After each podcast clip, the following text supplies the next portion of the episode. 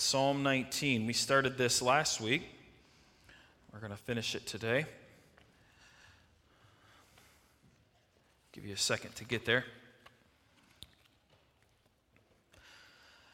Let's be reminded of the first six verses, so follow along with me. I want to read the first six verses together. Be reminded of it, and then we'll go on to the rest of the psalm. It says, "The heavens declare the glory of God, and the sky above proclaims his handiwork. Day to day pours out his speech, and night to night reveals knowledge. There is no speech, nor are there words, whose voice is not heard. Their voice goes out through all the earth, and their words to the end of the world. In them he has set a tent for the sun, which comes out like a bridegroom leaving his chamber, and like a strong man runs its course with joy. Its rising is from the end of the heavens, and its circuit to the end of them, and there is nothing hidden from its heat." You may recall last week just looking over these six verses, and really it can be summed up in verse 1, how the heavens declare the glory of God, and just the challenge for us to see that and to be reminded of that and to know how creation itself is drawing us to God. That is its purpose, is to draw us to say, there is a God, there is a creator, there must be, and I want to know him. I want to know who this is. But we see throughout history, and we know that many people run from that. Many do not seek after God. Even though they see creation, they see all of it, yet they will turn their back from God. They don't want to have anything to do with God, and they will start to claim that there are other reasons maybe that we are here, even to the point of saying it's just an accident that all this happened and that all this occurred. And so we just tried to get our minds set last week again of thinking about creation and its purpose to help us to see God. And I hope that maybe this week you remembered that and you thought about that. Now, when I say that to you, I know that many of you are probably like me, that when you think about what was preached last week, you're like, I don't have a clue. Even though I even said today's Psalm 19 part 2, you might have been, when was part 1? And you were here last week. So I understand that. I'm the exact same way. So I'm not trying to ridicule anybody, but hopefully you remembered some of it. And at some point this week, during your drive to work, or maybe it was your drive home, or maybe you were in your backyard or on your front porch or whatever it might have been, you had the opportunity to sit and to think of how amazing God is and what he created, and how he created this for us to enjoy, for us to be a part of, but he also created it with the purpose to draw you to him.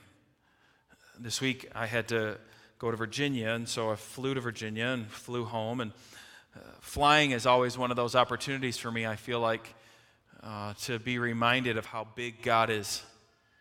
You know, I always like looking at takeoff and looking out the window, and everything looks normal out the window at first. You start to gain speed, and you start to gain altitude, and everything starts to change. Everything starts to look so different. And then you get to the point when you're so high, you feel like you can see everywhere. Right? You can see just the expanse of everything, and you start to feel, if you're like me, you start to feel very small. You start to feel very insignificant, you know, and I look at that, and I just think, God created all of this, and not just that, God is in all of it. He's everywhere all the time. He's ever present. None of this goes away from his sight. Nothing happens without him knowing, and he oversees all of this. Land that I don't even know about. Land that never crosses my mind. Land that I don't even contemplate. God knows about it, and he cares about it, and he's using it for a purpose to draw people to himself. So I hope maybe you had some time this week to think about that, to think about creation, and even to reflect on the fact, because we started talking about the point last week that there are many people who don't know God, they don't want to know God, they actually run from God, and a lot of times we can get angry about that as Christians, but in fact, I don't think we should get angry about it. I think it should break our heart and give us a desire to tell them about the God who created all things, and to pray that God would open their eyes to that truth, to see that and to know that and to fall on their faces before him. Well, hopefully you also remember, but we talked about creation doesn't point people to Christ, though. Creation points people that there's God, but we need more than just creation to know the story of salvation, to know even the story of man. And that's where the rest of this psalm goes in verses 7 to the end, in verse 14 there. So Follow along with me. I want to read that, and then we'll dive into this together. It says, "The law of the Lord is perfect, reviving the soul. The testimony of the Lord is sure, making wise the simple. The precepts of the Lord are right, rejoicing the heart. The commandment of the Lord is pure, enlightening the eyes. The fear of the Lord is clean, enduring forever. The rules of the Lord are true and righteous altogether. More to be desired are they than gold, even much fine gold, sweeter also than honey and drippings of the honeycomb. Moreover, by them is your servant warned. In keeping them, there is great reward. Who can discern his errors? Declare me innocent from hidden faults. Keep back your servant also from presumptuous sins. Let them not have dominion over me. Then I shall be blameless and innocent of great transgression. Let the words of my mouth and the meditation of my heart be acceptable in your sight, O Lord, my rock and my redeemer." There's a real subtle change in verses 1 to 6 to verses 7 through 11, but it's a change that I think is necessary for us to understand. And it's actually in the language that is used here. I know for some of you, you love hearing about language. I know for others of you, you're like, I don't care about the language. But language can be important, and it can point us to stuff. You see, in verses 1 through 6, David uses the word El, just E-L for God. This is a general term for God, the fact that God is the God of all creation and all things. And it shows his rule over all people, which we would declare as well. God rules over all people, whether they recognize it or not. He does rule over them.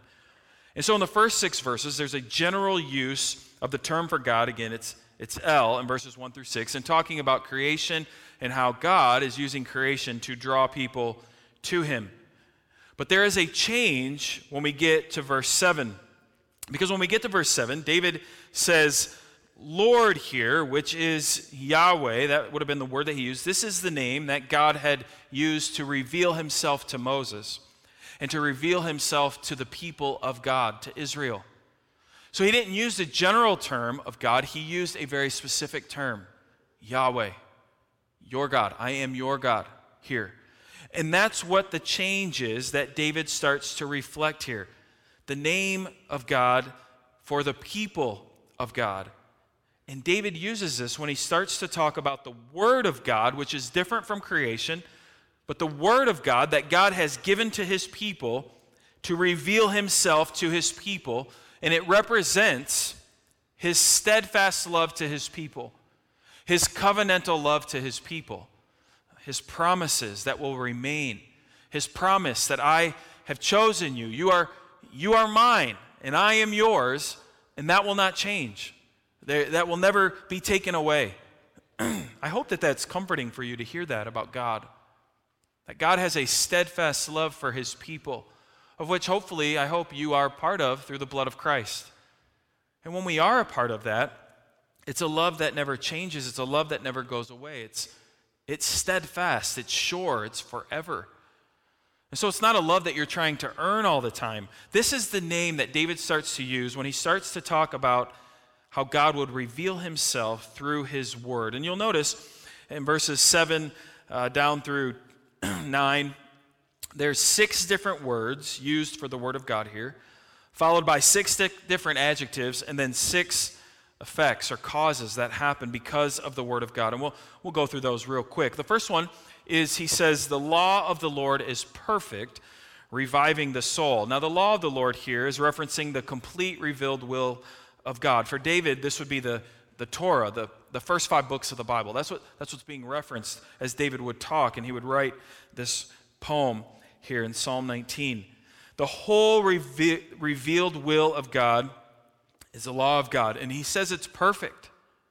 That's what David proclaims here. It's absolutely perfect and without error, and it actually fulfills a purpose. And what is that? It revives the soul.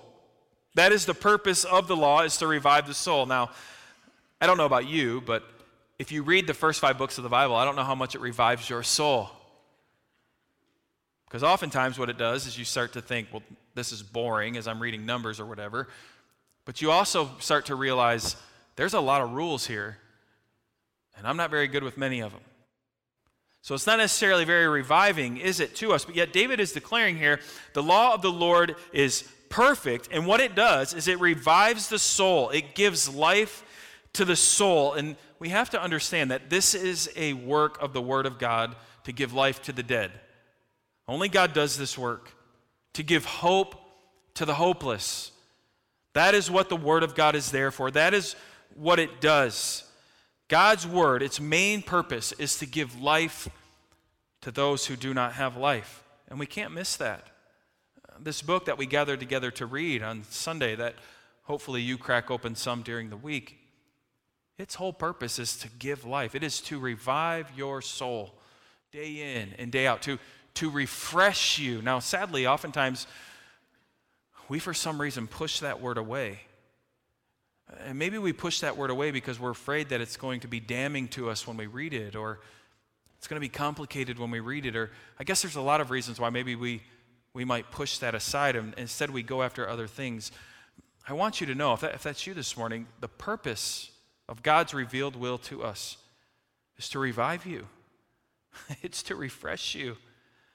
It's something that we would long for, that we want to be in, because it is what keeps us going, what gives us life. And so I hope that we don't forget that, and I want us to see that this morning. It revives the soul and gives life. Well, David then goes on and he says, the testimony of the Lord is sure, making wise the simple. The truth of God's word is sure. And why is it sure? It's sure because he testifies to that himself. If you look at 1 John 5, and it's not going to be on the screen because I added it this morning. There'll be a couple of sets of verses like that, and so I apologize to those doing the screen. Don't panic. You don't have it. All right? But in 1 John chapter 5, verses 6 through 9, this is what it says about the Word of God, but you'll notice that it correlates the Word of God with Christ. It says, this is he who came by water and blood, Jesus Christ, not by the water only, but by the water and the blood. And the Spirit is the one who testifies, because the Spirit is the truth. For there are three that testify, the Spirit and the water and the blood, and these three agree. If we receive the testimony of men, the testimony of God is greater. For this is the testimony of God, that he has borne concerning his Son. You see, God himself testifies to the Word of God that it is sure and right. And what John is saying is a man might testify to something, and that is great, and we would take his word maybe on that and even trust it. But when it comes to Jesus Christ, who is the Word made flesh to dwell among us, it is God who testifies to him, which is much greater than any man testifying to anything. I'm sure you've been in that situation before where you trusted somebody, you trusted their word. Maybe in the past it was trustworthy, but at this time, you get to whatever it is, and you find this time the word wasn't trustworthy. It wasn't true. It could be something small, it could be something big, but regardless, what happens is frustration. And all of a sudden, you trust that person just a little bit less. What John is saying there as he writes John, he's saying, this doesn't happen with God. His testimony is much greater than any testimony of man, and therefore, because of that, there is great wisdom found in this word, because it's true, because God testifies to it. This is why we see in Scripture that the beginning of wisdom is found where? It's found in God. It's found in God alone. There is truth found only in him and nowhere else. And we'll get to that a little bit more. David goes on, he says, not only is the law of the Lord, the testimony of the Lord, but he says the precepts of the Lord are right, rejoicing the heart. There is precision in mind here with this word precept, the precision in which God says everything is perfect. There's a reason why we have the Word of God the way we have it. It's because that's how God has planned it. That's how God has designed it and given to us. And it's perfect in how it's made, and it's precise. When I read that, I thought of Hebrews chapter 4. You might remember this verse if you've been in church very long, but in Hebrews chapter 4, verse 12, the writer of Hebrews says, for the word of God is living and active, sharper than any two-edged sword, piercing to the division of soul and of spirit, of joints and of marrow, and discerning the thoughts and intentions of the heart. The picture that we have there is the word of God being sharp, and when you come this morning, The purpose of the Word of God isn't to speak to you to polish your nails so that they look shiny when you leave, to just cut off the little corners of your life that maybe need to be fixed a little bit. That's not the purpose of the Word of God. Sadly, that's how it's used a lot of times. You know, let me buff some things out. You guys are good people. Let's just let the Word of God buff some things out of you, and then you'll be even more presentable. No, that's not the purpose of the Word of God. The purpose of the Word of God this morning is to strike you in your heart, to convict you of sin, to help you see who you are, which is horrifying, but then to see the beauty of the Word of God, that God loves you so much that in your sin He sent His Son to die for you so that you can be beautiful in His sight, so that you can be righteous. You have this sin, but it's been dealt with by the precious blood of the Son of God, Jesus Christ Himself. You see, these are things that are supposed to get straight to the bone, straight to the marrow, straight to the heart of the matter. Right? There's no fluffing it up here. Have you ever been in a situation with your boss or with somebody maybe, and they bring you in to the office and they start fluffing you up, and you've got to get to the point where you're like, could you just tell me why you brought me here already? I don't care about anything else you're saying. Is it bad? Is it good? What do you have to do here? Let's just get to the point, right? Well, that's, I think, the picture here. God's word gets to the point. This is the problem with man, but this is the solution. And man's not the solution. God is the solution. And so we see this precision. And because it's so precise and because it is so accurate, what does that enable us to do? It allows us to rejoice, it says. There's great rejoicing in the heart because we know the problem, but we know the solution.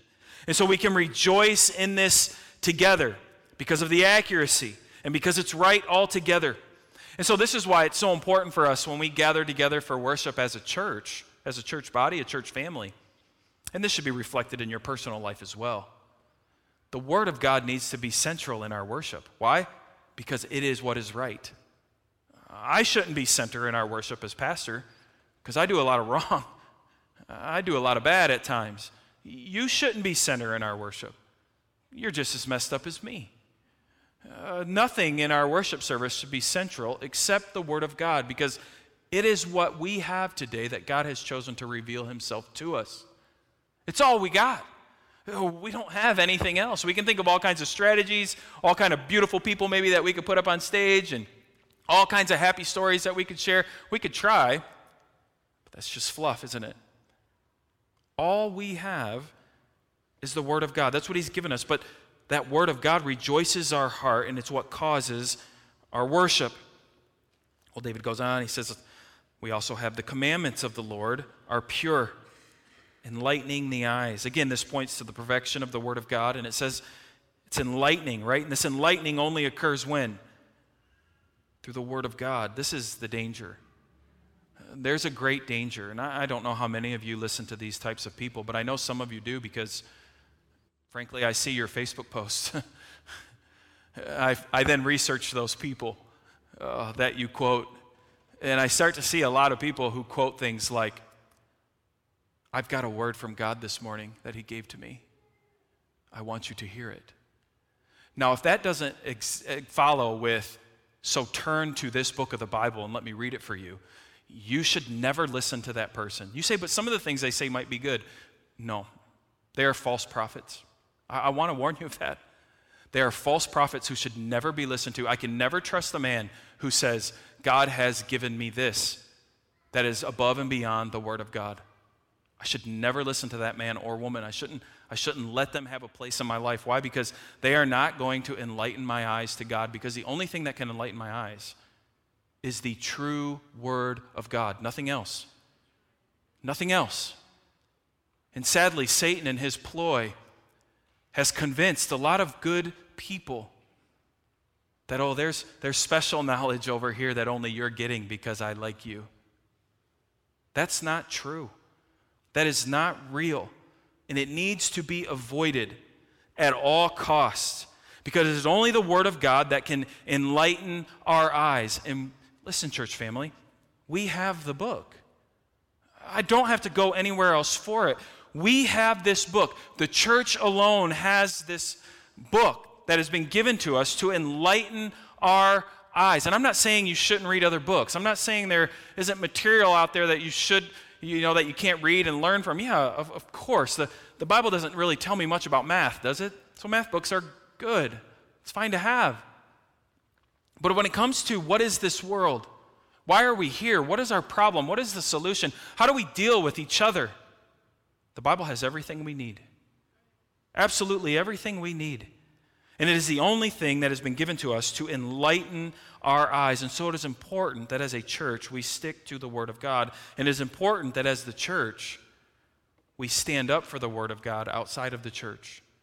Because we know, sadly, there are many people who are lost and dying, and they think their eyes have been enlightened. And the only thing they've been enlightened to is some trick by the devil himself. And they're tricked. They don't even realize it. They're so lost. They think they have all the answers, but there's no truth in the things they say because it doesn't come from the Word of God. It comes from somewhere else. So as David continues on, he has another use of the word for the Word of God here, and it's an interesting one, isn't it? He says, the fear of the Lord is clean, enduring forever. Now, this is a response of the Word of God. Fear refers to our response as we hear the perfect Word of God, as we see the perfect Word of God, we understand the perfect Word of God. Our response is trembling before Him. Why? Because we start to realize how far removed we are from Him. We start to understand that His perfection is so far from what we are, and so we fall before the Word of God helpless and hopeless, just hoping for some good news, knowing that I am before the perfect judge here. You see, I could probably fool judges who sit on the bench at times. Kids, you can fool your parents who are your judges a lot of times. You can fool them. You can trick them. And maybe you find a lot of pleasure in that. That's fine, right? You can trick your boss at work into thinking you're a hard worker. You can do all sorts of things to trick the judges that we have on this earth. But the fact of the matter is, when you stand before the perfect judge, God, who's all-knowing, ever-present, all-powerful, it's scary to think about that. I can't trick Him. He knows my thoughts. He knows everything I'm going to say. He knows everywhere I've been, everything I've done.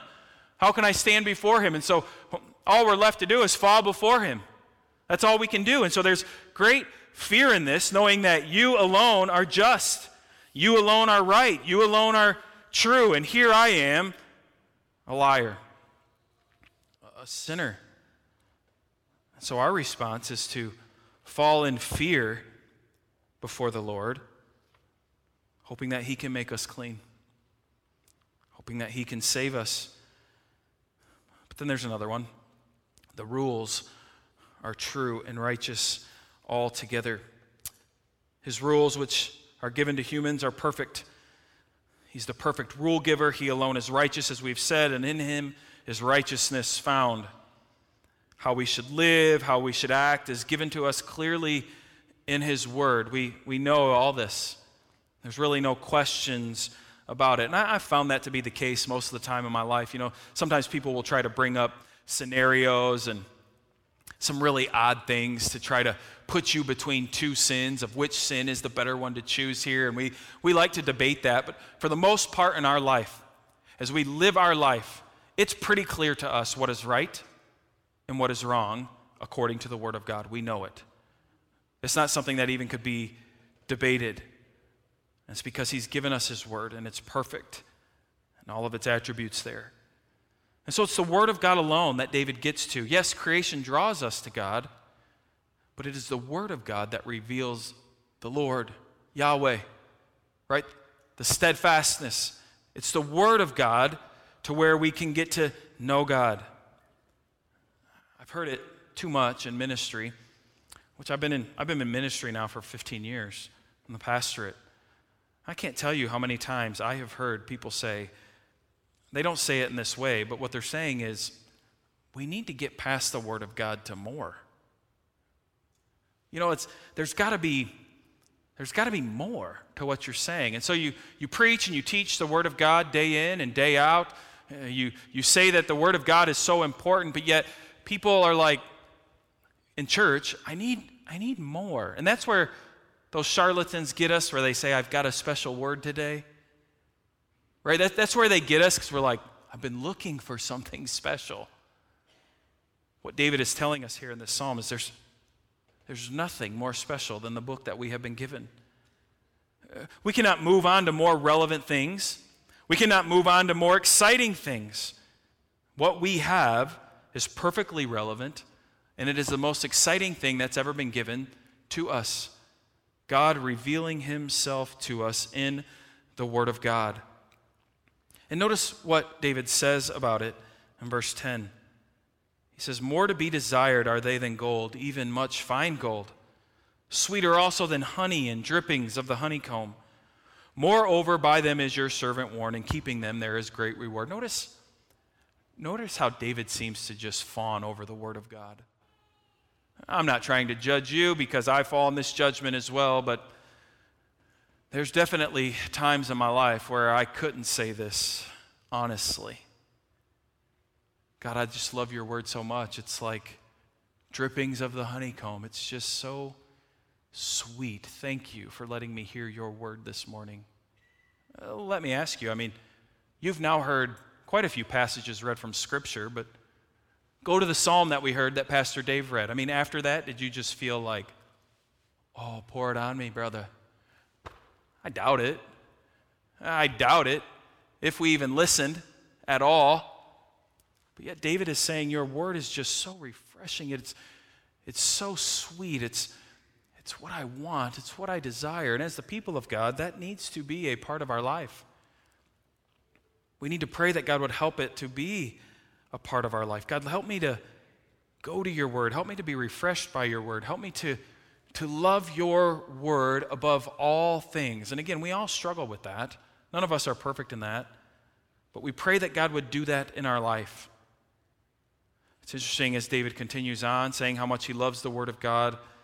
And you would think David would be just so righteous in what he has wrote so far, understanding this about creation, and now he's managed to think of 6 different words for the Word of God, 6 different adjectives, 6 different ways that it plays out in our life. And you think, this guy David, he's got to be just the most righteous and holy person in the world. But yet as he's reflecting on the Word of God, he's reflecting on all of this. Notice what he says in verse 12, who can discern his errors? Declare me innocent from hidden faults. Keep back your servant also from presumptuous sins. Let them not have dominion over me. Then I shall be blameless in your sight. You see, what happens here is, and this is the order of it. We talked about this a little last week. Creation helps us to see something's going on here. God. The Word of God then is given to us, and we learn about God, and we see His goodness to us in the blood of Christ. We start to understand all of this, and where it leaves us is then we call out for the grace of God, just like David is doing here. That can be our only response, is to call out for grace. You see, one might think that when we see God finally and that we know God, our first response would be to tell everyone about it. You see, I've listened to some pastors before, and there's one in particular. He's very popular. He's had huge churches of tens of thousands. I think he's on his second one right now. Because of moral failure, he had to quit his first, but then he went and started his second. But his story kind of went like this. He went out in the woods. He was walking in the woods, and God revealed himself to him in the woods and said, this is what I want you to do. And he had a few different things. It was like, marry this girl, reach men, do something else, whatever it was. But he had this special revelation of God, and God met him in the woods, and so he then in turn went and did it. He did it. And the proof that it was God speaking to him was he was having great success. Tens of thousands, multiple campus church, books, name all over the place. The problem I have with that is everywhere in Scripture, when people are in the presence of God and God reveals himself to them, they all respond the same way, just like David here in verse 12. Oh no, I'm a sinner. Oh no, I shouldn't be here. I shouldn't be in the presence of God. I shouldn't be able to hear from God. They all tremble. They all fall as if dead. They all don't start to talk and have some grand plan. They all fall on their face before God saying, I am unworthy. Mercy. I need mercy. Give me grace. Show me grace, because I am at fault here. But yet, of all these men and all these people who have these visions of God and these special words of God, it's never that way. They never fall on their face before God. It's always comes across like, of course God would come to me.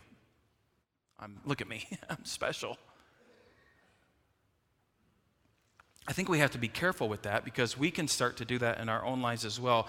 David shows for us the response to the word of God, and the response is fear. It's dread, because you start to see who you are. Again, if you read the first 5 books of the Bible, it doesn't take long before you start to realize, gosh, I think I'm just like Adam and Eve.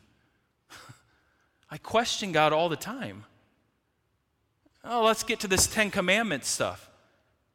I am the Lord your God, there shall be no other. Oh no, that's not good, because to be honest with you, I worship a lot of gods.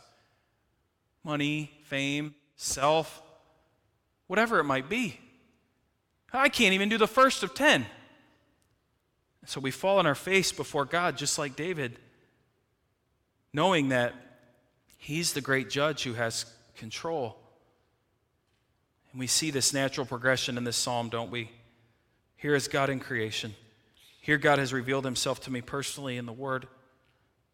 And now I understand how sinful I am. And so David calls out to God like we need to do, like many of us have, and we say, God, please declare me innocent. Notice David doesn't say, what must I do to be seen innocent? He says, please declare me innocent. Now, parents, we don't even do this for our own children. Very rarely do our kids do something wrong and we just say, I declare you innocent. We don't do that. Most of the time we say, you need to go apologize and then you will be declared innocent, don't we? You need to go do this and that will be your punishment, and then that will be punishment served, and then it's good because of what you've done. You're grounded for 2 weeks. After the 2 weeks, you now will be declared innocent and right and just. That's how we view wrongdoing and what should be done. And so it would make sense for David to say, God, what must I do to be declared innocent? But he doesn't do that. Why? Because in the presence of God, he realized there is absolutely nothing I could do. There's nothing in the world I could do to fix my problem before God. And so David realizes, all I can do is beg for mercy. All I can do in this moment is say, God, please declare me innocent. And the good news of the Word of God is that God does that, doesn't he? This work that only God can do, the work that I can't declare myself innocent, only God can. You cannot declare me innocent. You cannot declare your children innocent. It can't be done. This is a work that only God can do, and this is the miraculous work of God. In Romans chapter 3, verse 21 to 26, we see this. We see this played out. I think this will be on the screen, or you can turn there in your Bibles if you'd like. Romans chapter 3.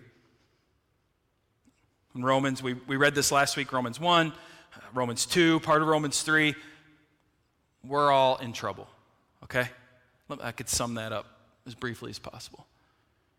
But here's the good news. Paul says, but now the righteousness of God has been manifested apart from the law, although the law and the prophets bear witness to it. The righteousness of God through faith in Jesus Christ for all who believe, for there is no distinction. Verse 23, very famous. For all have sinned and fall short of the glory of God. That's the first thing that we all hopefully understand here this morning. Everybody in this room has fallen short of the glory of God. We just don't live up to it. I don't care how old you are. That's you, that's me. None of us can avoid that. Verse 24 is for all of us as well. For all have sinned, fallen short of the glory of God, notice verse 24, and are justified by his grace as a gift through the redemption that is in Christ Jesus, whom God put forward as a propitiation by his blood to be received by faith. See, as we read Psalm 19, I don't know how we can't then read Romans 3, because we have this picture of David falling on his face before God saying, please clear me of my iniquities, right? Please help me to avoid even the sins I don't know I have. But we don't really have an answer. At the end of Psalm 19, I don't really have an answer. But in Romans 3, you and I have an answer. As you fall on your face before God and say, please find me innocent, God says, I have, through the blood of my Son. You're innocent. You're free. Hey, you and I might ask, well, how can this be? How can this be? Paul answers it for us, don't he? That Jesus Christ was put as a propitiation for your sins. What that means is Jesus Christ took your place. I don't know how often you think about this as a Christian, but it needs to be on our mind. You know, back in the day, we were able to do programs and stuff, and COVID kind of hurt a lot of that. But we would look at that cross scene, and you'd be appalled by it. But when God saw that cross scene, he saw Tim on the cross. You say, well, what do you mean? You weren't even alive 2,000 some years ago. Because Christ was my propitiation. He took my place. He bore my sin, my guilt, all of everything. He bore that. And so when he died, the Father saw me there. And so now when I go before the Father and say, God, forgive me of my sin, he says, yeah, done. It's done. You're innocent. Well, what do I have to do? Nothing. Christ has done it all for you. Get up, my child. I love you. You're a part of my family. Have joy, have peace, enjoy creation. Share this good news with others. Let them know that the gift of grace is here. It's made available, if only by grace, through faith, it says, right? To be received by faith.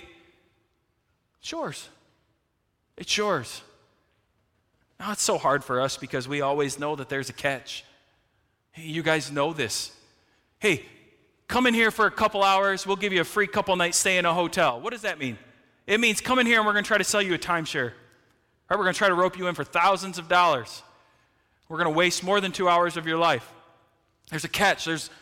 There's always a catch. Maybe you get the emails too. Hey, would you want to join this lawsuit for Roundup or whatever it is? Have you ever used Roundup? I've used Roundup. Well, join the lawsuit. You could win millions of dollars. All right, sweet. There's a catch. Always. There's always a catch.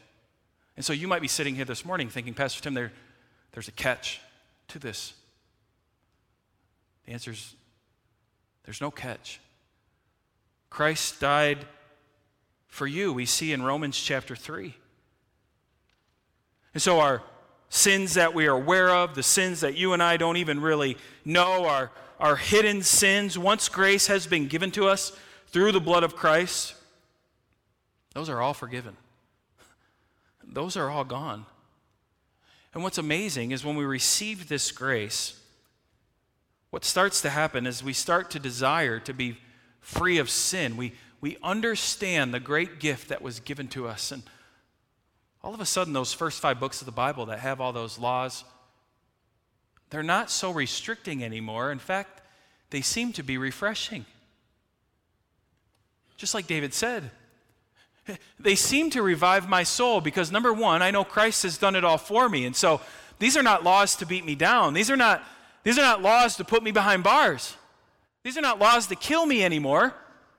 These are laws to glorify and to honor God. And that's what I want to do because of what he's given me. And so I want to serve him. I want to honor him. I want to do what the law says. But I know that when I fall short, guess what? My Father is still there saying, Christ died for you. I love you. Go. I love you. Go. Keep living. See, David understands that in his life, sin reigns, big sins, little sins, known sins, unknown sins, and he's asking God, he's saying, God, reveal these sins to me. But we know that when God pours out his grace on us, those sins are gone, and all of a sudden our desires start to change. We don't want to sin anymore. We want to show our love to him, and how do we show our love to him? We do it by honoring him, and we want to honor him in all areas of our life. And now, you and I know that this seems to wane, and we can struggle with that, and that's a prayer that needs to be a part of our life very often. God, Please help me desire to live holy. Because God, to be honest, I just don't want to. Look at how much fun they're having at that tailgate. I mean, that looks like a blast, but I know it's probably not right. But God, I'm really desiring that right now, though. Our prayers then are, God, just change my desires. That's probably going to be a lifelong prayer for all of us in here. But as Christians, we start to desire a life to be blameless, to be innocent of the faults that we see. So we see where David ends up, don't we, in verse 14, where the Psalms so often end up. It ends in worship.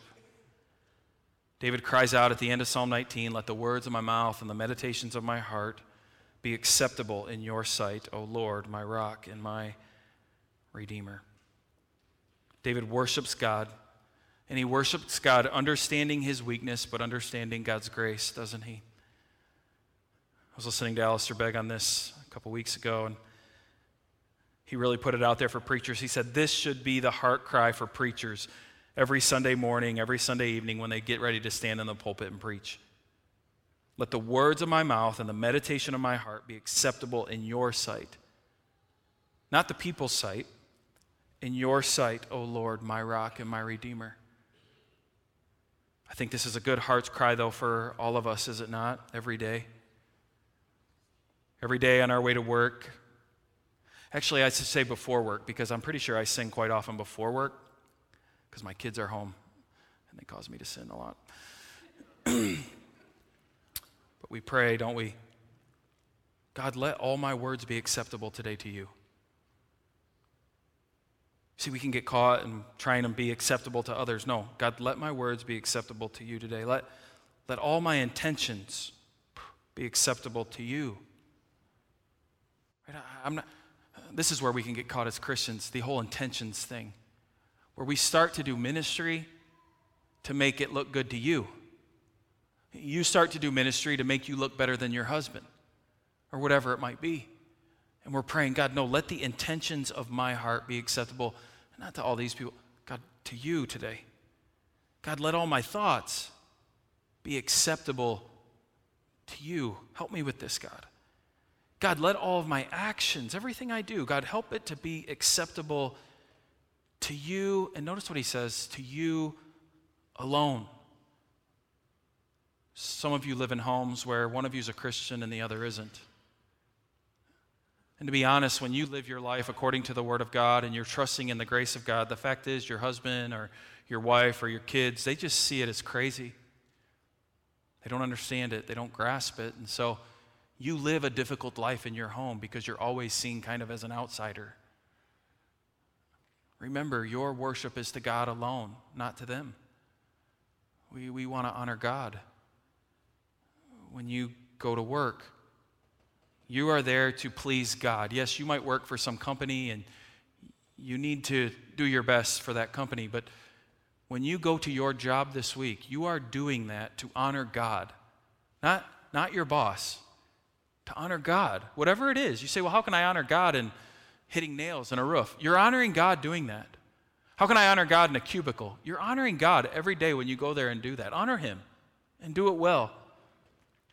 We pray, God, that all of our actions, our thoughts, our words, our intentions, God, we want it to be acceptable to you and only to you this morning as we gather. That should be the goal of every individual person in here, but that should be the goal of us collectively as well. God, this morning as we worship you, it's to you alone. No one else. It's to you alone. I want to worship you. And so whatever is preached, whatever passage is preached on, yes, use it in my life, but I pray that it be acceptable to you. God, whatever songs we sing, whatever Pastor Dave picked for us to sing this morning, I don't know what they are, but when we sing them, God, I want it to be sung to you and to you alone. I want the passages that are read. God, I pray that they would just honor you as, God, as people give their offering. I pray that they're not doing it out of feeling bad or whatever it might be. As they put that money in the plate, I pray that it be honorable to you, that it's honoring you. God, in my interactions with my fellow church family, as I talk with them before and after service, God, I want to praise you because of those relationships. I want it to be glorifying to you. This is to be our intention. This is the steps that it takes, as it said in Psalm 19. Creation reveals God. The Word of God shows us that He's our God. It shows us, and it shows us that He's our God, that He has saved us. That leads us to ask for grace. We know that we receive grace, and as a response, what do? We worship together like David.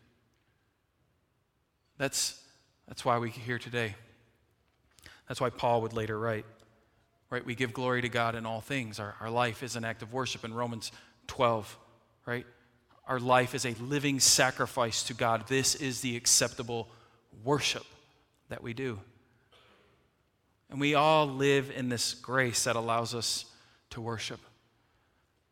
You see, for me, for many years, and I grew up in this church, so a lot of you know me, but for many years, I knew about grace, I heard about grace, I did not live in grace. You say, well, you don't think you were a Christian? No, I think I was a Christian. But I understood grace to be what got me in, but I thought in my head that Tim kept me going as I pleased God, as I sacrificed with offerings, or as I went and saw some old person somewhere, or, you know, that's just what was in my head. If I would just do these things, you know, I'll mow this lawn for this lady, and I'm being good. I don't cheat on this test. I just do it all on my own. I'm being good. And so when I lay down, God is smiling at me because, Tim, you were good today. And I remember how it would filter into my life to where I would have a basketball game and I wouldn't play up to my standard or what I thought I should. And at night when I was taking a shower, what I would be reflecting on was, what did I do bad this week to cause me to play bad? Because obviously God's punishing me for sin. There's sin in my life that needs to be dealt with. And I lived in this life for a long time. And I got to be honest with you, it is draining. And I'm afraid that some of you live that way. That when you go down to lay your head at night, that's what you think. You're counting up your sins and you're thinking, my good didn't outweigh my bad today. And I think God's kind of frustrated with me. Hey, you get a bad thing at work and you're like, this is God's punishment because of my sin. Now, you know you're a Christian, but you're still just struggling. I hope that what you see in Psalm 19, what you see from King David, what you see from Romans chapter 3, that's not how we live our life. We're grace people. Every single day, God looks upon you as the child of God. You know you've been saved. You've trusted in Christ. Every day, He looks upon you and says, look at that person. Perfect. Perfect. You say, there's no way God can look at me and say that. He does, because when He sees you, He sees His Son. Perfect. 100% perfect. And I hope you take that, and I hope you walk out of these doors in a second, and you live your life this week knowing God loves me so much. He's given me this creation to enjoy. And not just that, He sees me as perfect through His Son. And He loves me. The just God doesn't give me justice of death. He pours out His grace on me. And He loves me just as much as His Son. And that love will never fade. Why? Because He's revealed Himself to me as Yahweh, Lord, steadfast, covenantal love. That's what you have as a believer. Now this morning, if you haven't trusted in Christ, you don't have that. You are apart from that. But you could be a part of it today if you would trust in Christ. If you would say, God, I believe in Christ. I want that. I want to be forgiven of sin. The Bible says you will be. You will be. That's the great news. No catch. And so my hope is that this week you will live in freedom. Brothers and sisters, I don't want you to live like I lived for so long until I was in my 20s, middle 20s, when I started really grasping this whole grace thing. Don't live wore out. Don't live ragged. Don't live spiritually exhausted. Live in light of the gospel day in and day out, knowing that God has poured His favor out on you. He loves you. You don't need some special word to come for you to know this. You don't need some special insight to live free. You don't have to understand the 6 Hebrew words that would, no, phooey, all that. You have grace. Live in grace. Live in freedom. Worship God. Honor Him. And as you have opportunity, let other people know that it's there for them. And pray that God will open their eyes, that He'll use creation that he'll use his word and that they'll fall on their face and then ask for grace and be given it. Amen? Let's bow together. Let's pray, and after that we'll sing a song to close. God, we thank you for your great grace. God, I pray for our brothers and sisters in here this morning who continue to struggle in sin. I ask that you would help them to overcome that sin. We don't want to just keep living in sin. But God, I pray that they would overcome it. But God, I pray that you would give them great rest, knowing Christ died on the cross for them. God, you know everything about us. You know even the hidden intentions of our heart. You know even the hidden sins in my life that I don't even know I'm committing right now. You know them. Yet you loved me so much that you would let your son die in my place. And God, you give us a privilege as a church to be able to share that good news with our family, with our friends, with our coworkers, to extend that offering to them. Saying, do you want to be forgiven of your sins? This is how. It's through Jesus, the Word of God made flesh. And here's the book that God has given us to show us that it's true. He's testified to it. God, help us not to be ashamed of the gospel. Help us to not to be ashamed of your word. Help us to live in the rest that you have given us. Because, God, I know that as we understand that rest more and more, it causes us to want to serve you and honor you more and more. Too often we get caught up in rules, and we think if we talk more about morality, if we talk more about rules, if we do this, that's when it'll start to happen. God, I've learned that too often. That's just more weight. But as we start to teach about grace, as we start to look at your word and what it says of how much you love us, God, as people grasp that, as they understand that, all of a sudden all those rules start to happen anyways. The laws start to be fulfilled. Sin starts to be destroyed. Satan's schemes start to get pushed aside. And we grow and grow more and more like your son day in and day out as you promised we would in your word. God, this morning we want to respond to your word however we need to. And so as we sing this song, I pray that we would do that. Maybe there is sin that we need to confess. God, maybe there's just resting that needs to take place in acknowledgement of your grace. Maybe there's a thankful prayer that needs to be prayed this morning in someone's pew. Just thanking you for how good you are, thanking you for saving us. Thank you for being our Father. I don't know, but God, we want to respond rightly. So help us to do that now, even as we sing this song. We give all honor, all glory to you and to you alone. In Christ's name, amen.